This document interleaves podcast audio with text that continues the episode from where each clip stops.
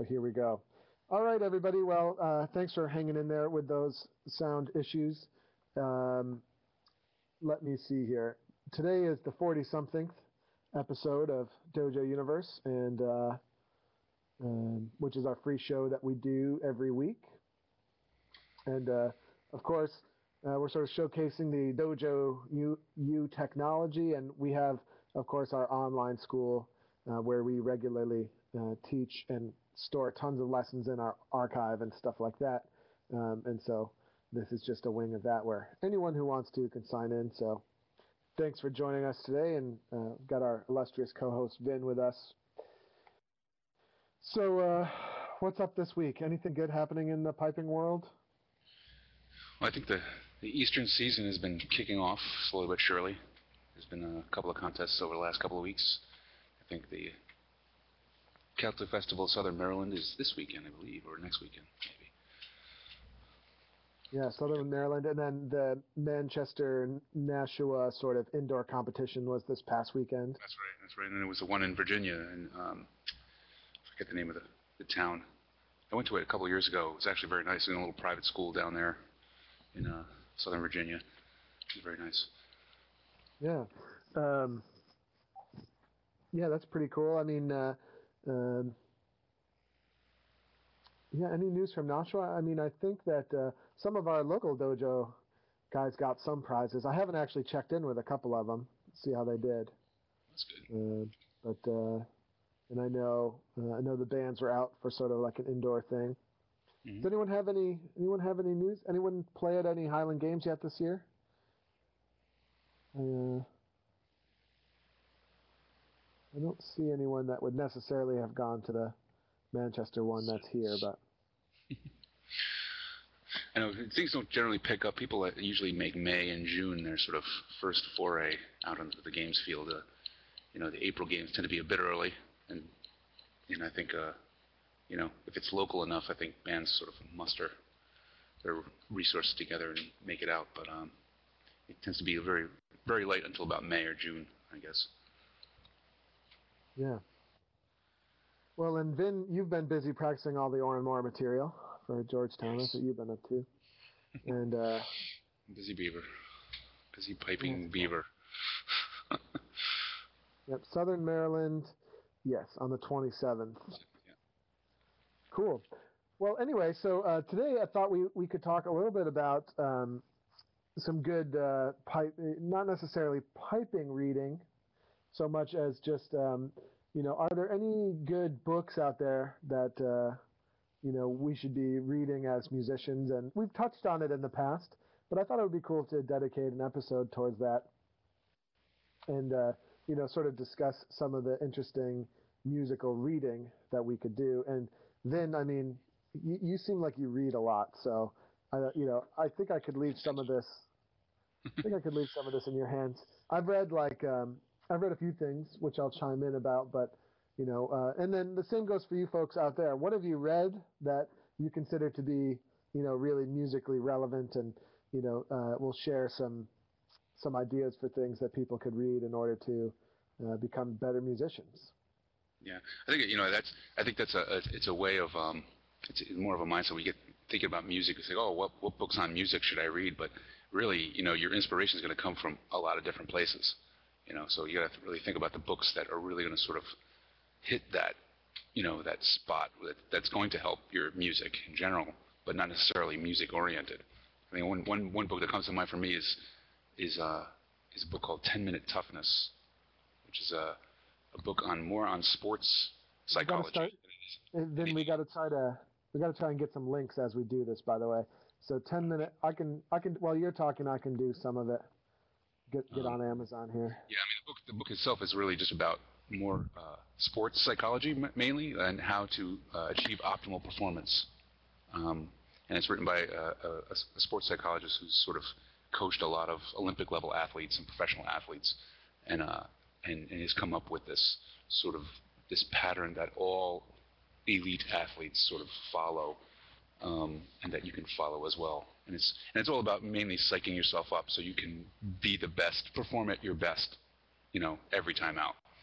Um, and it's it's really just a sort of a set of techniques and, and things that sort of change your mindset and get you thinking more about um, the things that affect your music, not necessarily help you play it better. You know, um, the things like you know how to how to deal with nerves, how to deal with nervousness, uh, you know, the stress reaction we all get when we go up to the boards.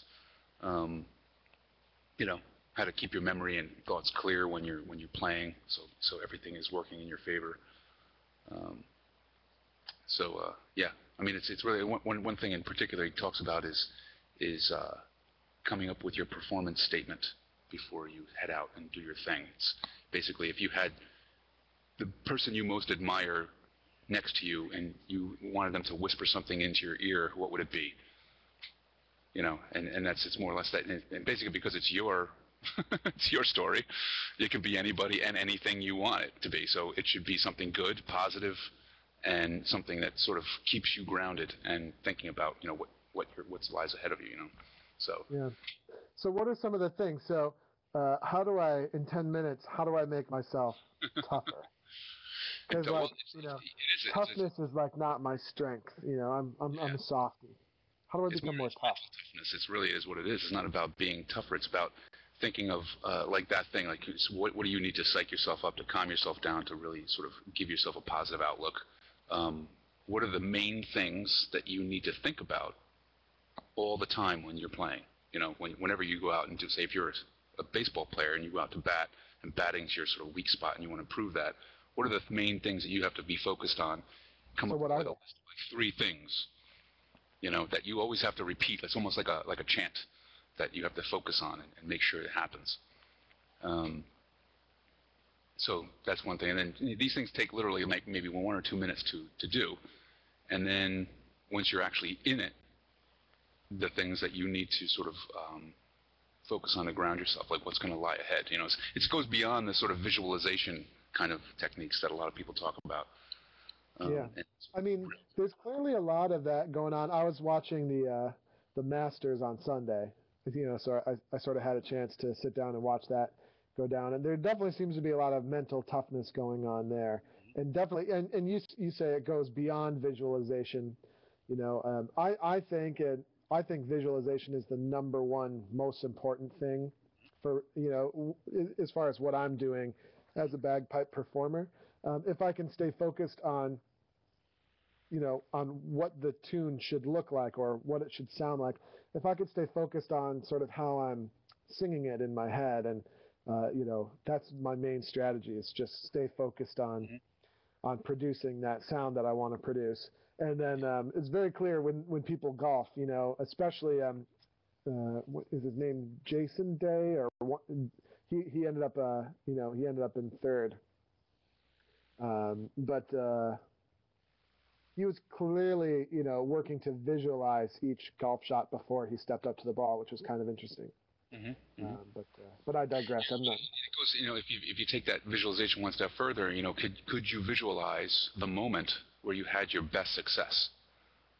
So instead of visualizing what's going to happen at that moment, visualize more like what state of mind you were in when you achieved your your best moment, and think about that and duplicating that, not necessarily duplicating the See, shot. for or- me, like, for me though, my best moment is sort of continuous.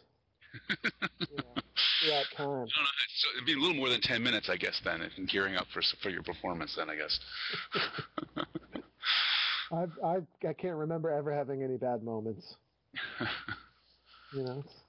Anyway, But it's, it's but I suppose for the rest of us, make your make that moment that you're out there doing your thing, you know, uh, the best it can be. That's really all it is, you know. And that's that's what we all try to do. And and a lot of things get in the way, right? We all get you know nervous and we start thinking about what if I make a mistake? What if this happens? What if this happens? Oh no! What if the judge doesn't like that? Oh no! You know. And it's about clearing all that away and really sort of grounding yourself and, and into into what you're keeping your mind in the moment.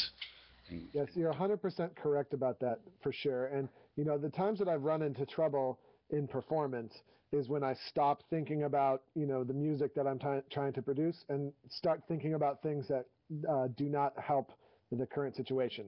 You know, like, gee, this is going really well, right? You know, like as, as soon as you start thinking about stuff like that, oh, gee, this is going really well, right? That's not a relevant thought to what's going on as you're playing. uh, you know, and you can sort of get lost in that, and then you're thinking, oh crap, where am I? And then you end up screwing up or making a mistake, or your bagpipe chokes, and then you feel like a bit of a dork. Um, Carl never cares what the judge thinks. Yeah. He's just there to play the best that, that he Carl, can. Carl kicks dirt onto the, the, the, the judge's hose before he plays. No, no. I mean, I, I, I always respectful, but I, I never care what the judge thinks. At least not when I'm performing. Um, you know, it they're they're paid to be there and to listen and to judge, and uh, it's my responsibility to go there and play music. So I don't care if he's not gonna, you know, like what I'm doing. You know, it, it, at some point I've made that decision to do it in the way that I am, and uh, I'm gonna I'm gonna amend I'm gonna amend your position on that. you're gonna amend my position. How so? Yes. So for I agree I agree with that statement while I'm playing, but I I disagree before and after. So so I definitely do care what the judge thinks because uh, the judge can definitely give me feedback that could improve my Right. performance. I And the was other thing not. is I was not saying afterwards at all. Right. Um, And the other thing the judge determines is who wins the contest. And so I definitely care what the judge thinks, but uh, not during the performance at all. And as, as soon as you start caring about that during the performance, you're going to run into oh, trouble. Yeah, you're going to be playing the wrong part. I've done that a few times. Yeah, Exactly. Yeah, and so and and uh, you know Reid Maxwell always he, he always spoke you know briefly but brilliantly about that. You know, it's like you could you can admire how good the performance is. Uh, you know, after you're done, when you listen to the to the the Worlds CD, you know, uh, but while you're out there at the Worlds, right, you're not you're not admiring it. You're you're producing it. You're making it happen. Um, and uh, you know, I always I always really sort of like that. And and he usually he says that a few times a year, which is always you know kind of interesting. Yeah, Lee, Lee brings up a, a good book, Inner Game of Music by Barry Green. Yeah, Gallwey. someone needs to tell me more about this book, and and I will find it on Amazon. It's a, it's a very good book. Um, actually, I would trump that and say that Timothy Gallwey's book, The Inner Game of Tennis, is a better one. If you want to read something that's going to sort of, it's more along the same lines, but it uses uh, tennis as its, you know, um, as its as its sort of sport. Uh, the Inner Game of Music is more or less a lot of the techniques he talks about in that book applied to music and musicians and things like that, and mostly orchestral musicians and professional musicians of that sort. Um, but a lot of the same kinds of things, you know, being in the moment, um, you know, uh, grounding yourself and all of that stuff. It's been a while since I read that book. I should read that again. But uh, it was written some time ago. So that's interesting. Same author, different concepts. Then is that is that what we're dealing with? Exactly. So it's a revolutionary program for overcoming self-doubt, nervousness, and lapses of concentration. And that's really what it comes down. To. I think you know, when, you know, as a musician, you, you're, you know, you got a lot to remember, no matter what you're doing. And you know, if you want to do produce something really good, you have to, you have a lot to think about. So, you know, how do you uh, apply, you know, everything toward that end, as opposed to like worrying about, you know, as, as you know, say if you were a cello player, you know, you've got a lot of body things going on. You've got uh, arm movements, you've got finger movements, you've got sort of your your position in the seat, that kind of thing. All these things that can work against you sometimes. Um, and uh, you know, how do you get past that, retain your concentration and focus? Um, Interesting. All right. So Tom says, my amazing find is Zen guitar. All right, let's find that one. I think I have Um, that one actually upstairs in my room. I thought it was thought it was okay. I don't think I read it all. Zen guitar. Zen guitar. All well, right, the interesting thing is that that a lot one. of these a lot of these kinds of books, you know, you know, you can put Zen blank and write the same book, and uh, and it's all it all applies. It's just a matter of sort of inserting your your activity of choice in place of whatever is being um, written Well, about. Zen is sort of universal, isn't it? So uh, I think that's what's interesting about it, and that's what's so intriguing about the general concept is sort of how how universally it applies. And and yeah, metaphor is really really big. I mean, metaphor is um, you know how we navigate m- most of the aspects of our life. You know, it's we're dr- we're drawing um, similarities and differences between other things that we're familiar with in order to gain expertise. Speaking you of which, I, um, I have this. I pulled this out of my out of my bookshelf. This is Zen in the Art of Archery, which is a short thing, and it literally is 90 pages. and it's deals with the same kinds of things. This guy is written in the 1950s, I think, and some guy, you know, always interested in sort of Eastern, you know, Eastern religions, and sort of went out and and learned archery from the Zen masters out in Japan, and uh, it's just about that kind of thing, like all the things that they're teaching him as this sort of outsider coming in, thinking about focus and letting go, and literally and figuratively, right? Mm-hmm. It's, it's pretty good. It's all very interesting. I see what you did there. That was a good little, uh, good little thing there. Uh, Carl's laughing at you, but he turned his microphone off. Uh, I, laughing at you or with you? I'm not quite sure. You'll have to ask him. Um, but but yeah, ten minutes. It's really good. I think I'm going to come in. It's 12:22 now, so I'm going to come in with my pretty much the only book that I've read on music, um, probably ever, and that includes my music degree. You know, I never really did any of the readings. Well, we had to read we had to read stupid junk like Nietzsche and all those extremely irrelevant uh, philosophers. Um, but uh, best best book I've ever read on mu- music is uh, The Music Lesson by Victor Wooten, as many of you already know. Um, which I'm anybody out there of. ever read it? You have uh, 31 guests. There's got to be somebody who's read it. It's, one. it's simply the most important thing you'll ever read.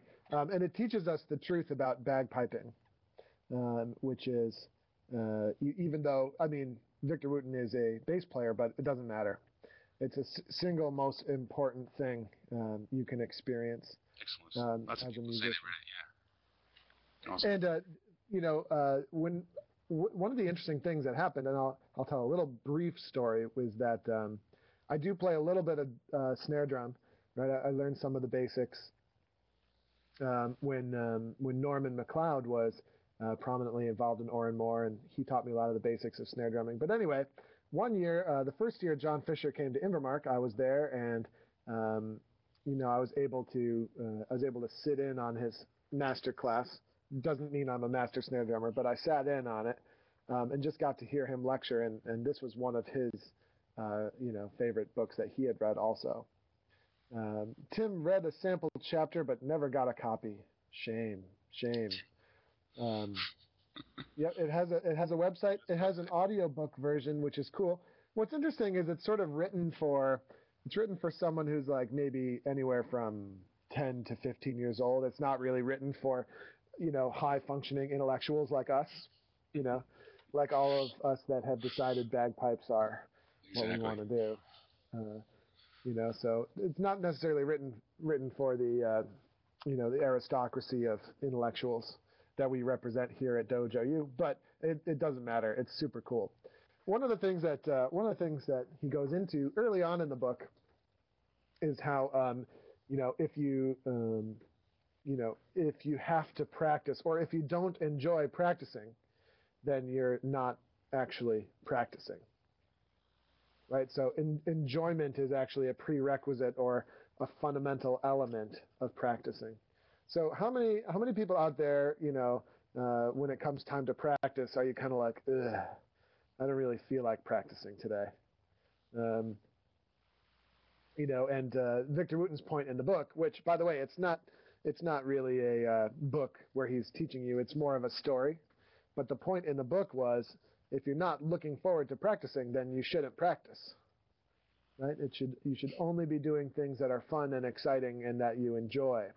And uh, and I think that's why kids learn things so fast. Mhm. Um, and have you ever been? And Vin, maybe if you were when you were a kid, did your parents ever give you crap because you didn't practice enough? Yes. Mine, Yes. mine gave me. I mean, Bagpipes, that stopped because they didn't get it. so I was kind of on my own that way. But I played clarinet and I played guitar, and that they were always on me about practicing. And yeah, totally. yeah. And see, the thing, the, the thing was, I mean, my parents never gave me crap because I think they sort of could see what was going on. That that piping was sort of constantly on my mind, even if I wasn't practicing. And um, you know, you learn. You know, when you when you learn, it's when you're having fun. I think, or when something really interests you. You know, and which is why when you when you learn math, right? It's like word word problems are so much more important and so much more fun than the than the practice that you have to do.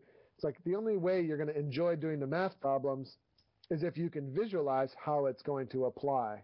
You know how you're actually going to be able to use that skill. And the same goes for you know. Uh, the same goes for all sorts of other things. And um, you know, I think that's one of the really cool things that Victor Wooten gets into in the music lesson is, by the way, uh, the way you think you have to learn music is completely incorrect. And by the way, well, you know, and the reason it's it's the you know the best book about music I've ever read, and it's one of the only books about music I've ever gotten all the way through, is because um, it sort of validated my own beliefs about piping. You know, um, I had come to a lot of the same conclusions, and what's cool about the book is it really assembles it all in like you know, and and again, it's one of those hundred pages. It's not very long, Right. um, but it sort of assembles all these beliefs in a really fun story, um, you know, with lots of metaphor and stuff like that, and it really, really um, brings together what I think, you know, the true musician's uh, approach and philosophy is, you know, should be when you approach anything musical. Yeah. Bruce says as a beginner, his parents had to tell him to stop practicing. Right, him, it was, exactly. it was a joy, which really is it. I, I mean, even you know, even as you get down the wire and with some years of experience, you know, you still have to, you know, you know, people, people, a lot of people don't like practicing mainly because you know they're going to screw up and mess things up while they're doing it, and you know, really that's just part of the part of the routine. But you have to have fun doing that. You have to be willing to like make those mistakes and, you know, just just be the piper that you want to be. You know, just like and you have to make noise. It's to me, it's just fun to make the noise and get and get it sounding as good as I can get it. You know, and it's just uh, I know. disagree, Vince. Yeah. I disagree. what's What's fun for you is playing the Oran Mor material exquisitely. That's That's what's true. fun. That's. None of this noise stuff. Come on, come on, Vin. just want to make a lot of noise. Yeah. Some- What's interesting, it's it's all very interesting, and and we see these sort of forces that exist in the world all over the place, right? Is like, all right, now we we have something, and now we need to channel it and mainstream it because that's the only way that it's going to be successful. And the pipe band is a perfect analogy, right? So the pipe band is okay, uh, guys, forget everything you know about music and just copy what I'm doing, right? That's the usual sort of um, that's the usual approach to pipe bands. Oh, you know, uh, my pipe major, he's like the best piper in the group, and so we just watch his fingers. And there's so much more, or simultaneously maybe less to it than that, right? Instead, it's like you know we need to figure out we need to figure out what musical ideas we can agree on, and we need to work on on uh, you know generating a, a unison or ensemble with each other, you know, around, surrounding those ideas. And it's actually you know it's an agreement that goes on right? And it's not a matter of someone copying someone else. Uh, this is this is definitely why or Oran Mor, you know, why our pop section has been so successful, you know, in the past few years is because you know we we very, uh, you know, uh, we're very careful to make sure you know that's what we're focusing on, right? Is we're focusing on developing these musical, um, you know, these musical I mean, concepts and orchestra, on you know, the orchestras, they're not watching anybody play. They, they're watching the conductor, but at the same time, they, they have their own music they're got to make, you know. And uh, they're not. They, there's nobody's fingers they're watching. There's nobody's, you know, foot or anything like that. They got the conductor's baton that just sort of keeps them on track, and that's it. And and, and the ideas you're talking about come from him or her or whatever, um, and you know they're established before you hear that performance, and that's what they've been working on. You know, how do we how do we get around this idea for this piece, and and this is this is the product we want to produce. It's one, of, and we have this like we have this temptation to sort of streamline it. Like, this is how you do it. And granted, you know, fundamentals are really, really important, right? But um, but there's so much more to it than that. Anyway, I I don't know how I ended up on this tangent, other than to say uh, the music lesson is really, really cool, um, and it really sort of uh, it, it'll really help you sort of visualize how you should actually be thinking about piping. Right? It's not A plus B plus C plus D uh, paint by numbers Well, equals bagpipe. You were talking about all kinds of different books, you know, um, you know, 30, 40 years ago, 50 years ago, you know, pipers there, you know, they, when they thought about piping, it was like some other thing. And when they read books, it, it would apply to other things, you know, and even if it was applying to music, you know, it wasn't applying to piping. Wasn't, even- you know, even if we were Right. reading about music, it was not about piping. Piping was some other creature thing that we did or had its own rules, and you know, Yeah, it I didn't think really. that I think that belief still exists in the world. It- It's it's exactly what uh, you know what I started the dojo to sort of um, as a reaction against. Right, I, I reject that belief wholeheartedly that piping and music are two separate things. And um, you know, regardless of, I mean, sure, everyone's like, yeah, of course, Andrew, of course, piping is music. But what's weird is, you know, even if you agree with that, a lot of us still buy into uh, some some of the preconceived differences that exist between bagpiping and music, and there are no differences. That is my that is my argument, right? There is no difference between piping and music. Mm. Piping is simply a tool that is used to create music, and uh, and there there's definitely uh, a contingent of of um, you know, the sort of majority contingent still suggests that, well, you know, piping is very similar to music, but there are a lot of differences between piping and music, and and uh, you know, we need to reject that idea wholeheartedly, and we just need to say, okay, in these in these areas where piping doesn't seem to pertain to music, uh, we need to check our premises there because um, there are no there are no contradictions. Yeah. And once and once you accept that, you can actually go out and you sort of apply all the different kinds of information, whether it's about music or about something else, like you know psychology or anything else, and apply it to your own piping, and your own music. Yes. And, uh, and and I, I did that a lot. I did that a lot, you know, in uh, with my two albums that I made. You know, um, it wasn't so much about whether or not I could sound like Stuart Liddell for 70 minutes because uh, I knew that probably wasn't going to happen. But you know, um, I, I accepted at a you know pretty early stage that there is no difference between piping and other music. And what that allows you to do is you say, okay, you can listen to different forms of music and say, wow, that was really cool. Uh, I want to, you know, let's try and achieve that musical effect using the bagpipes. Can it be done? And in many cases, the answer is yes. Or, or what sort of influence can I draw from other forms of music that are relevant? Um, and that's how, you know, and by the way, that's totally what the best pipers in the world are doing. If you listen to Stuart and Angus and, you know, Willie and Jack and all that kind of other, th- you know, all, all those types of players, right? They're clearly, and, and sure, what they're drawing from in many cases is not, you know, hugely dimensional, but, you know, uh, Stuart and Angus, especially like the Scottish folk scene, they're drawing from that and they're drawing from it really successfully. And they're picking up those things that really work and, you know, sort of subtly, uh, they're sort of subtly there in everything that they play. Mhm. Anyway, I digress. Strangely enough, the folk scene is actually doing the opposite. You know, they take a lot of music from the bagpipe repertoire and, and just sort of take it and reshape it and throw it out there in, in a new form. You know, It's usually shaped in a way more entertaining way Yeah. than we do. I mean, again, it's arguable. It's that's an opinion, but they're able to shape it in a different way, and I think it's because they, as as a culture, you know, understand and apply a lot more musical technique than we than we manage to do. Obviously, with certain exceptions, right? Like your Fred Morrisons and your Anguses and your Stewarts. Okay, we got to read some of these chats that have been going in. Players need. Uh, we got to start where we left off here. Set tunes have to be enjoyed by all, or some will not play them well. Uh, not quite sure. Players need to at least like the music they are playing, possibly on different levels, but must be into the tune. Definitely agreed. A lot of folks are, fo- are fond of nodding sagely and telling me how difficult an instrument it is to play. Interesting. it is. Are these people also like tuba players, or are they? Uh, or they that- play don't triangle? you- Don't you be inferring that the triangle is a difficult instrument? No. I'm I mean, saying, it's I'm not a saying that- difficult. that Freudian any flip music be considered difficult if it depends on the context. You know, bagpipes definitely are. You know, a lot involve a lot more body motion than most instruments, but, um, you know, so it can be considered difficult. If, I guess because we are what what we do, we stand and we play, and we're blowing and squeezing all the time, and then uh, and sometimes we walk while we're doing Yes. it. Yes, indeed. I, I like that. So less,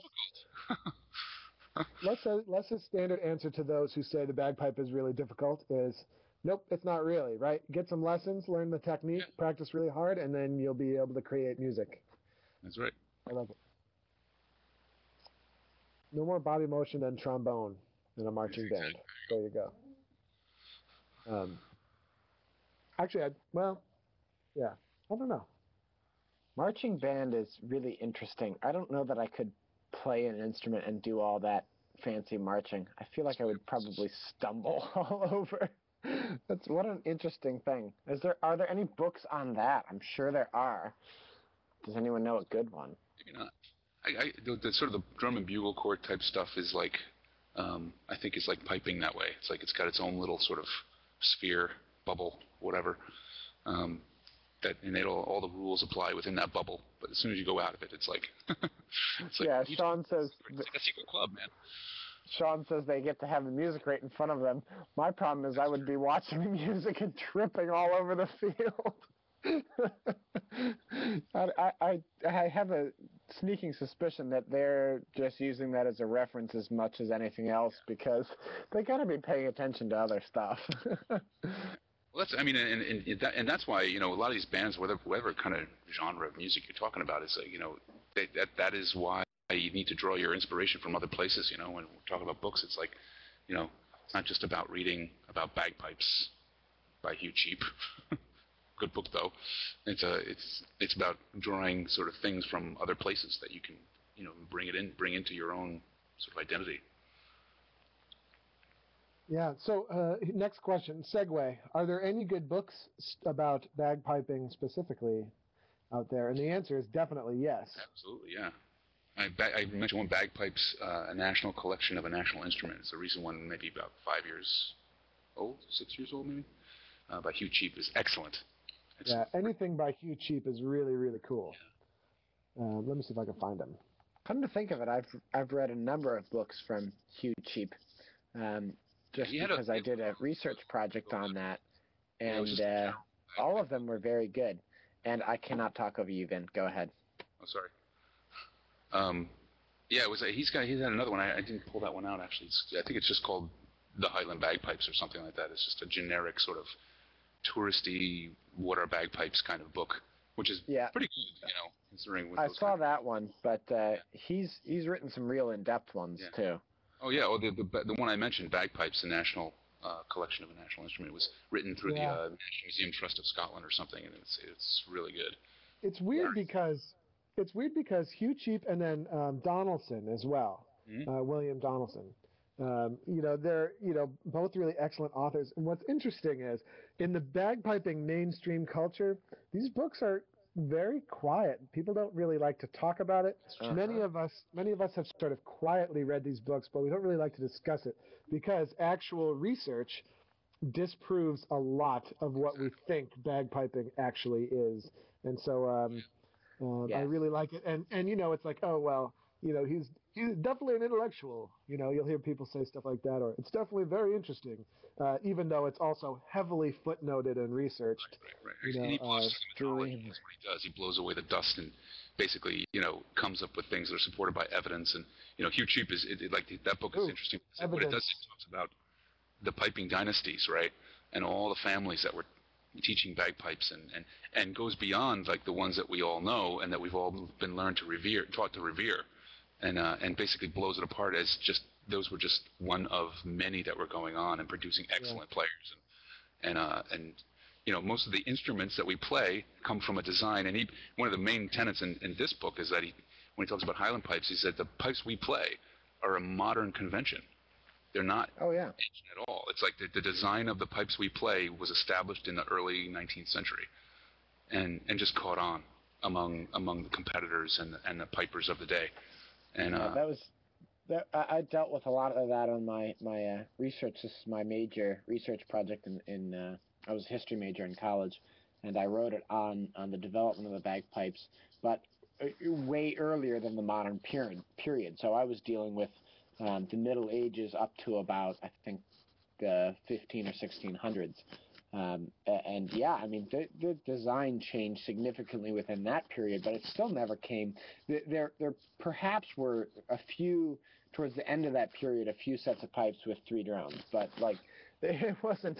That was not the mainstream kind of thing then. Mhm. It's, it's very, very cool. I mean, So when you think about the variety in, in just that can be introduced by any maker, like in the length of the drone, say, or the, the diameter of the drone, even. Um, you know, and and the different kinds of sounds you could have produced that would have been in fashion um, at the time that would have been acceptable to hear. Um, you know, it was kind of radical what he did. And this was Donald McDonald who who basically redesigned the pipe and established some sort of convention that everybody followed after that. Um, you know, even his design was a little different than what we play today. You know, it wasn't until like the mid 19th century that its length of say the bottom part of your bass drone was established in length, and it was basically the same size across every set. You know. Mm-hmm. Yeah, yeah. I, cool. hey, I've got one. I've got one that you'll be lucky ever to find. oh, there you go. uh, this this is an interesting read. uh, and uh, it's it's very interesting. Uh, this one is written by a fellow named uh, Alastair Campsie. Whoops, got to turn that off. Hold on. Uh, and uh, you know, Campsie's stance is basically uh, that uh, you know the art form of pibroch was sort of, and again, I'm sort of not uh, giving it justice, but that the art of pibroch was hijacked by the aristocracy and by the Pibroch Society, and that what we um, what we should actually be playing is drastically different from what is actually played. And he has lots of very, very interesting arguments, uh, all which is you know heavily uh, researched and footnoted, and uh, it's very interesting. And uh, you know, if you have a pibroch teacher that you know, you should ask them just for kicks. You know, hey, uh, what do you think about Alastair Campsie? Because um, you know, it's all very interesting. My uh, our friend Matt MacArthur, who plays in Oran Mor and you know he he's really into reading all all sorts of different stuff about bagpipes and um, and again it's all very interesting um, coincidentally or not coincidentally out of print um, I know I know at one point and which actually sort of reminds me that uh, what's what's his website called oh I don't remember um, I have to find it. Donaldson does does alludes to a lot of that too in Pipers, in his book Pipers, which yes. is also a great book. Um, it's the Pipers Press. Yes, Pipers it is. What's interesting is um, it's a very strange sort of. Uh, it's on Amazon Kindle. Ooh, really? Yes. Ooh, that's amazing. Ooh, I'm gonna buy that right now. yes, me too. That's cool. Excellent. Uh, which is brilliant on his part because uh, the book is long has long been out of print, and um, uh, according to his website, and again I haven't read it in a while, but it, apparently there were like book burnings of this book.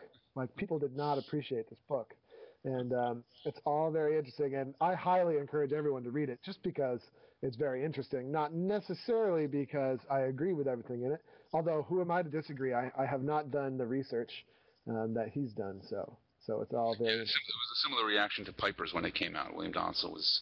Uh, well, that's what I mean.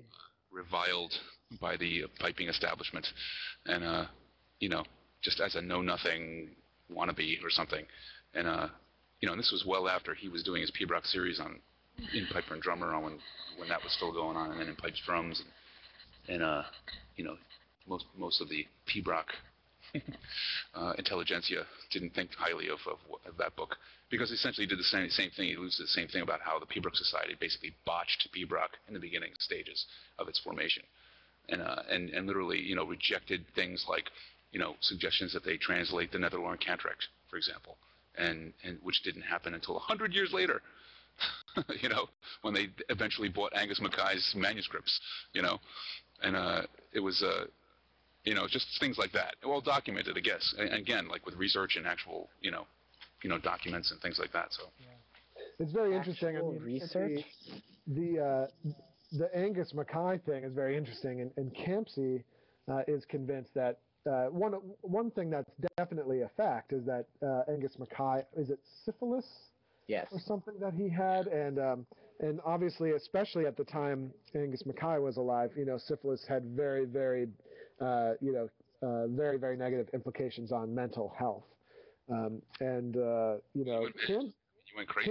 Argument, yeah, Camp, and and that's sort of well documented, and ultimately, um, I think Angus Mackay took his own life. And again, I'm not an Yeah. authority, so if I'm getting any of this wrong, um, it's sort of a He jumped in disclaimer. the river or something like that and drowned himself. Yeah. Like. And uh, you know, Campsie's argument is that you know uh, Angus Mackay was uh, you know assembling many of his manuscripts in very poor um, mental health, and um, you know, and, and with all sorts of strange political influences going on from you know from the crown and others that were you know sort of influencing um, influencing the sort of resurgence of Pibroch at the time. Yeah, the, the rumor is that like he was very unhappy with it when his book was published. Um, as you know, the, and the book essentially is pretty much ignored as a source, and and it's instead the Pibroch Society and others defer to his manuscripts as a, as a more definitive source because the book alters a lot. The book he, he was you know Angus Mackay was, I mean it was one of the things either in the beginning stages of his madness or you know, in, in- the middle of it or something like that, where he was just like livid with the fact that it was just ruined and it was like ruined his work and, you know, had nothing good to say about it, you know.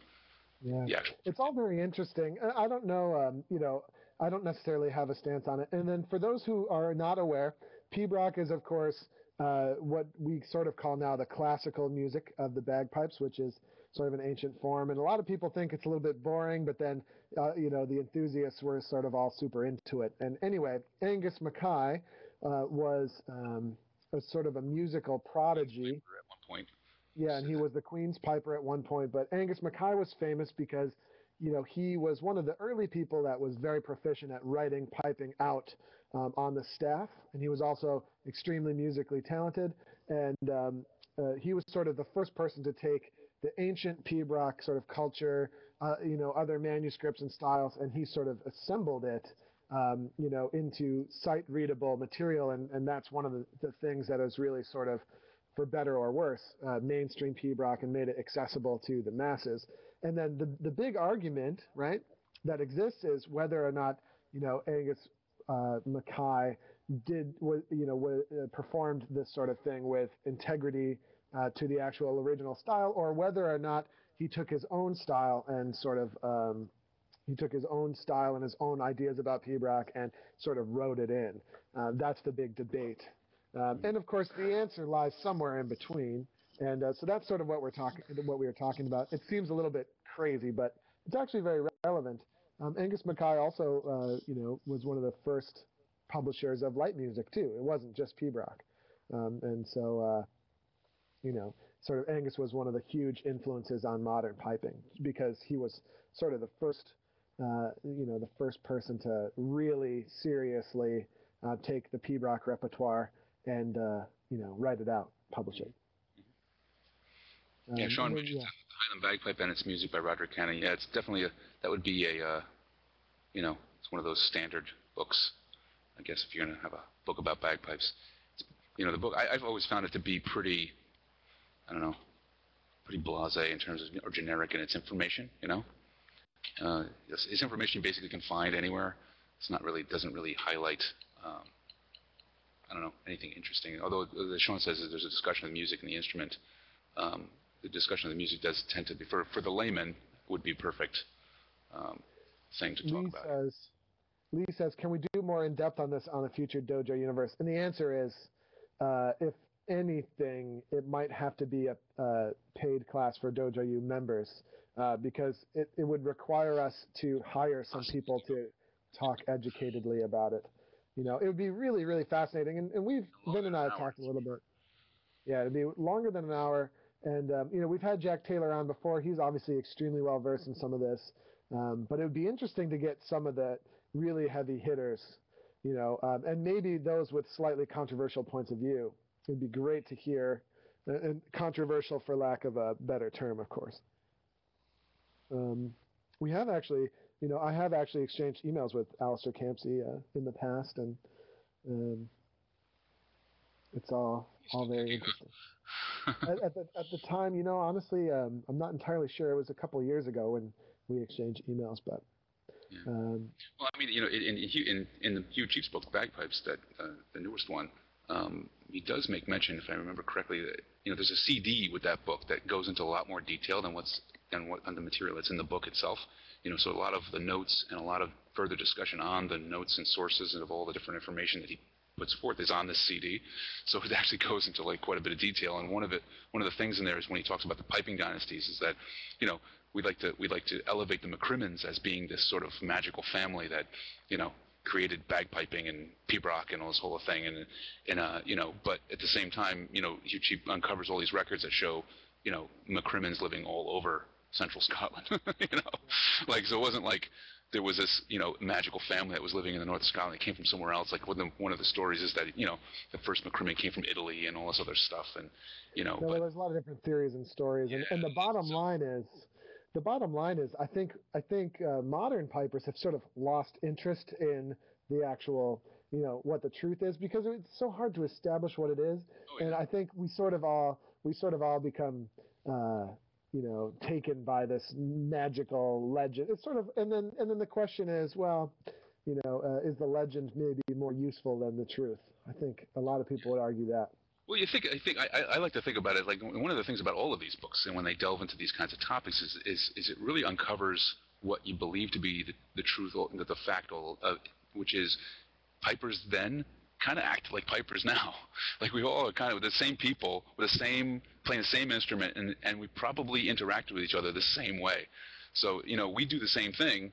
You know when we think about British Columbia and SFU and their you know their community of piping out there, right? And we sort of elevate that as some sort of magical little pocket of excellent piping, and you know. yeah, it's- it is pretty magical. Well, think about it, you know, and, and you know, and we do the same. We can do the same thing. You can pick these areas. I mean, go back 400 years, 500 years, and those were the piping dynasties, right? Those were the MacArthur's and the, the Uh, I think I think uh, I think where you're going this is with this is partially true. I mean, one of the things that I think is true, and it's not just British Columbia, but one of the things going on in British Columbia, in you know, in my opinion, is I think that they are light years ahead of what other communities are doing.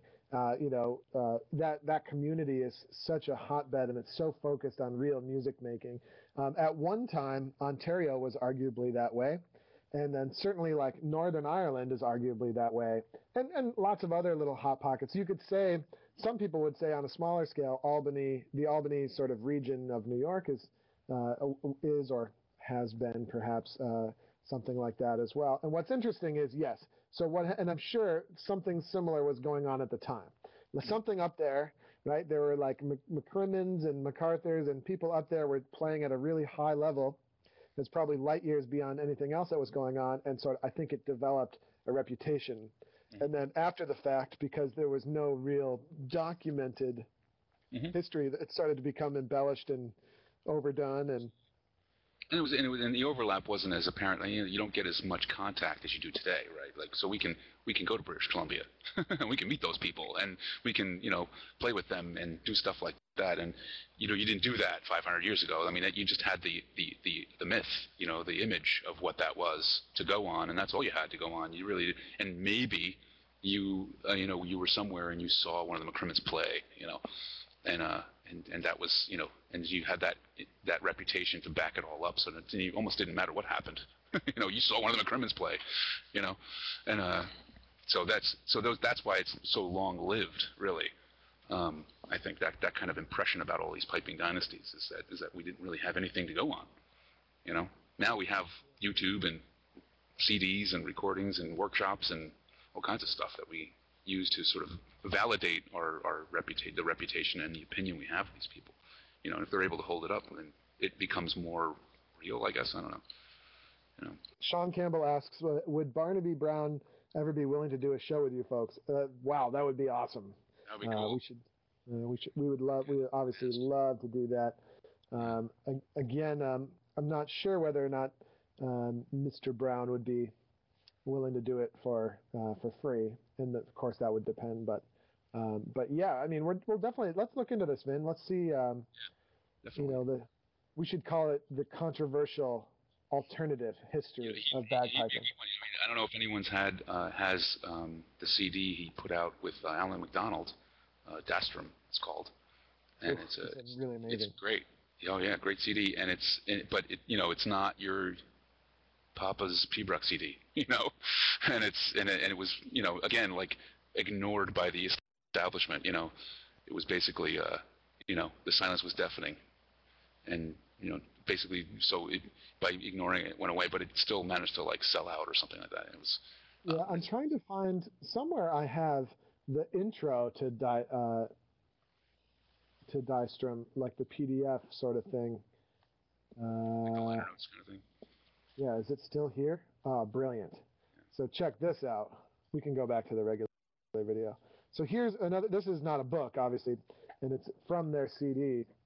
It's sort of like a uh, book CD package is when he released it. It's in the same form as uh, A Living Legend with Donald McPherson. That was the same kind of same kind of Yeah. package. That's a phenomenal sort of uh, 10 or 15 page read. Um, really, really interesting about how sort of competitions have shaped uh, have shaped the bagpipe world. Um, it's very, very interesting. Anyway, uh, Vin, before we end up talking until two, uh, what do you say we wrap it up here and uh, let people let people get on with their day and And, and Um, blow out their credit cards on Amazon to go filling up their libraries with good books. yeah, don't spend too much on books because then you won't spend on bagpipe supplies. Yeah, today's Episode. episode was brought to you by Amazon, where you can get all your books. I'm I'm completely kidding, but Yeah, Amazon is a major sponsor. They, yeah, no, they're not. Yeah, do a quick search on bagpipes on Amazon, and you're going to be like, you know, you big. It's like a big yawn. That's why the, the links for the, the direct links for these books is, is good because otherwise you'll never find them. You have to go Yeah. through like the Church Piper and and 200 pamphlet of Highland Bagpipe Maintenance. I don't even and what 200 listings of $200 pipes. Yes. We just don't want you to know that there are pipes you can buy out there that are only two hundred dollars. Two hundred dollars. oh. oh By the way, we're, for anyone who thinks we're being serious, we're not. Do not buy a two hundred dollar set. No, no. Unless you're making lamps. Yes. Lamps, wall ornaments. Exactly. Anyway, folks, that's going to do it for today. Thanks very much for tuning in, and uh, we, of course, will uh, see you next week, same time, same place. Slightly different, yet extreme, uh, equally as exciting topic. And uh, there's some good uh, reading ideas. We'll see every. We'll see you later, everybody.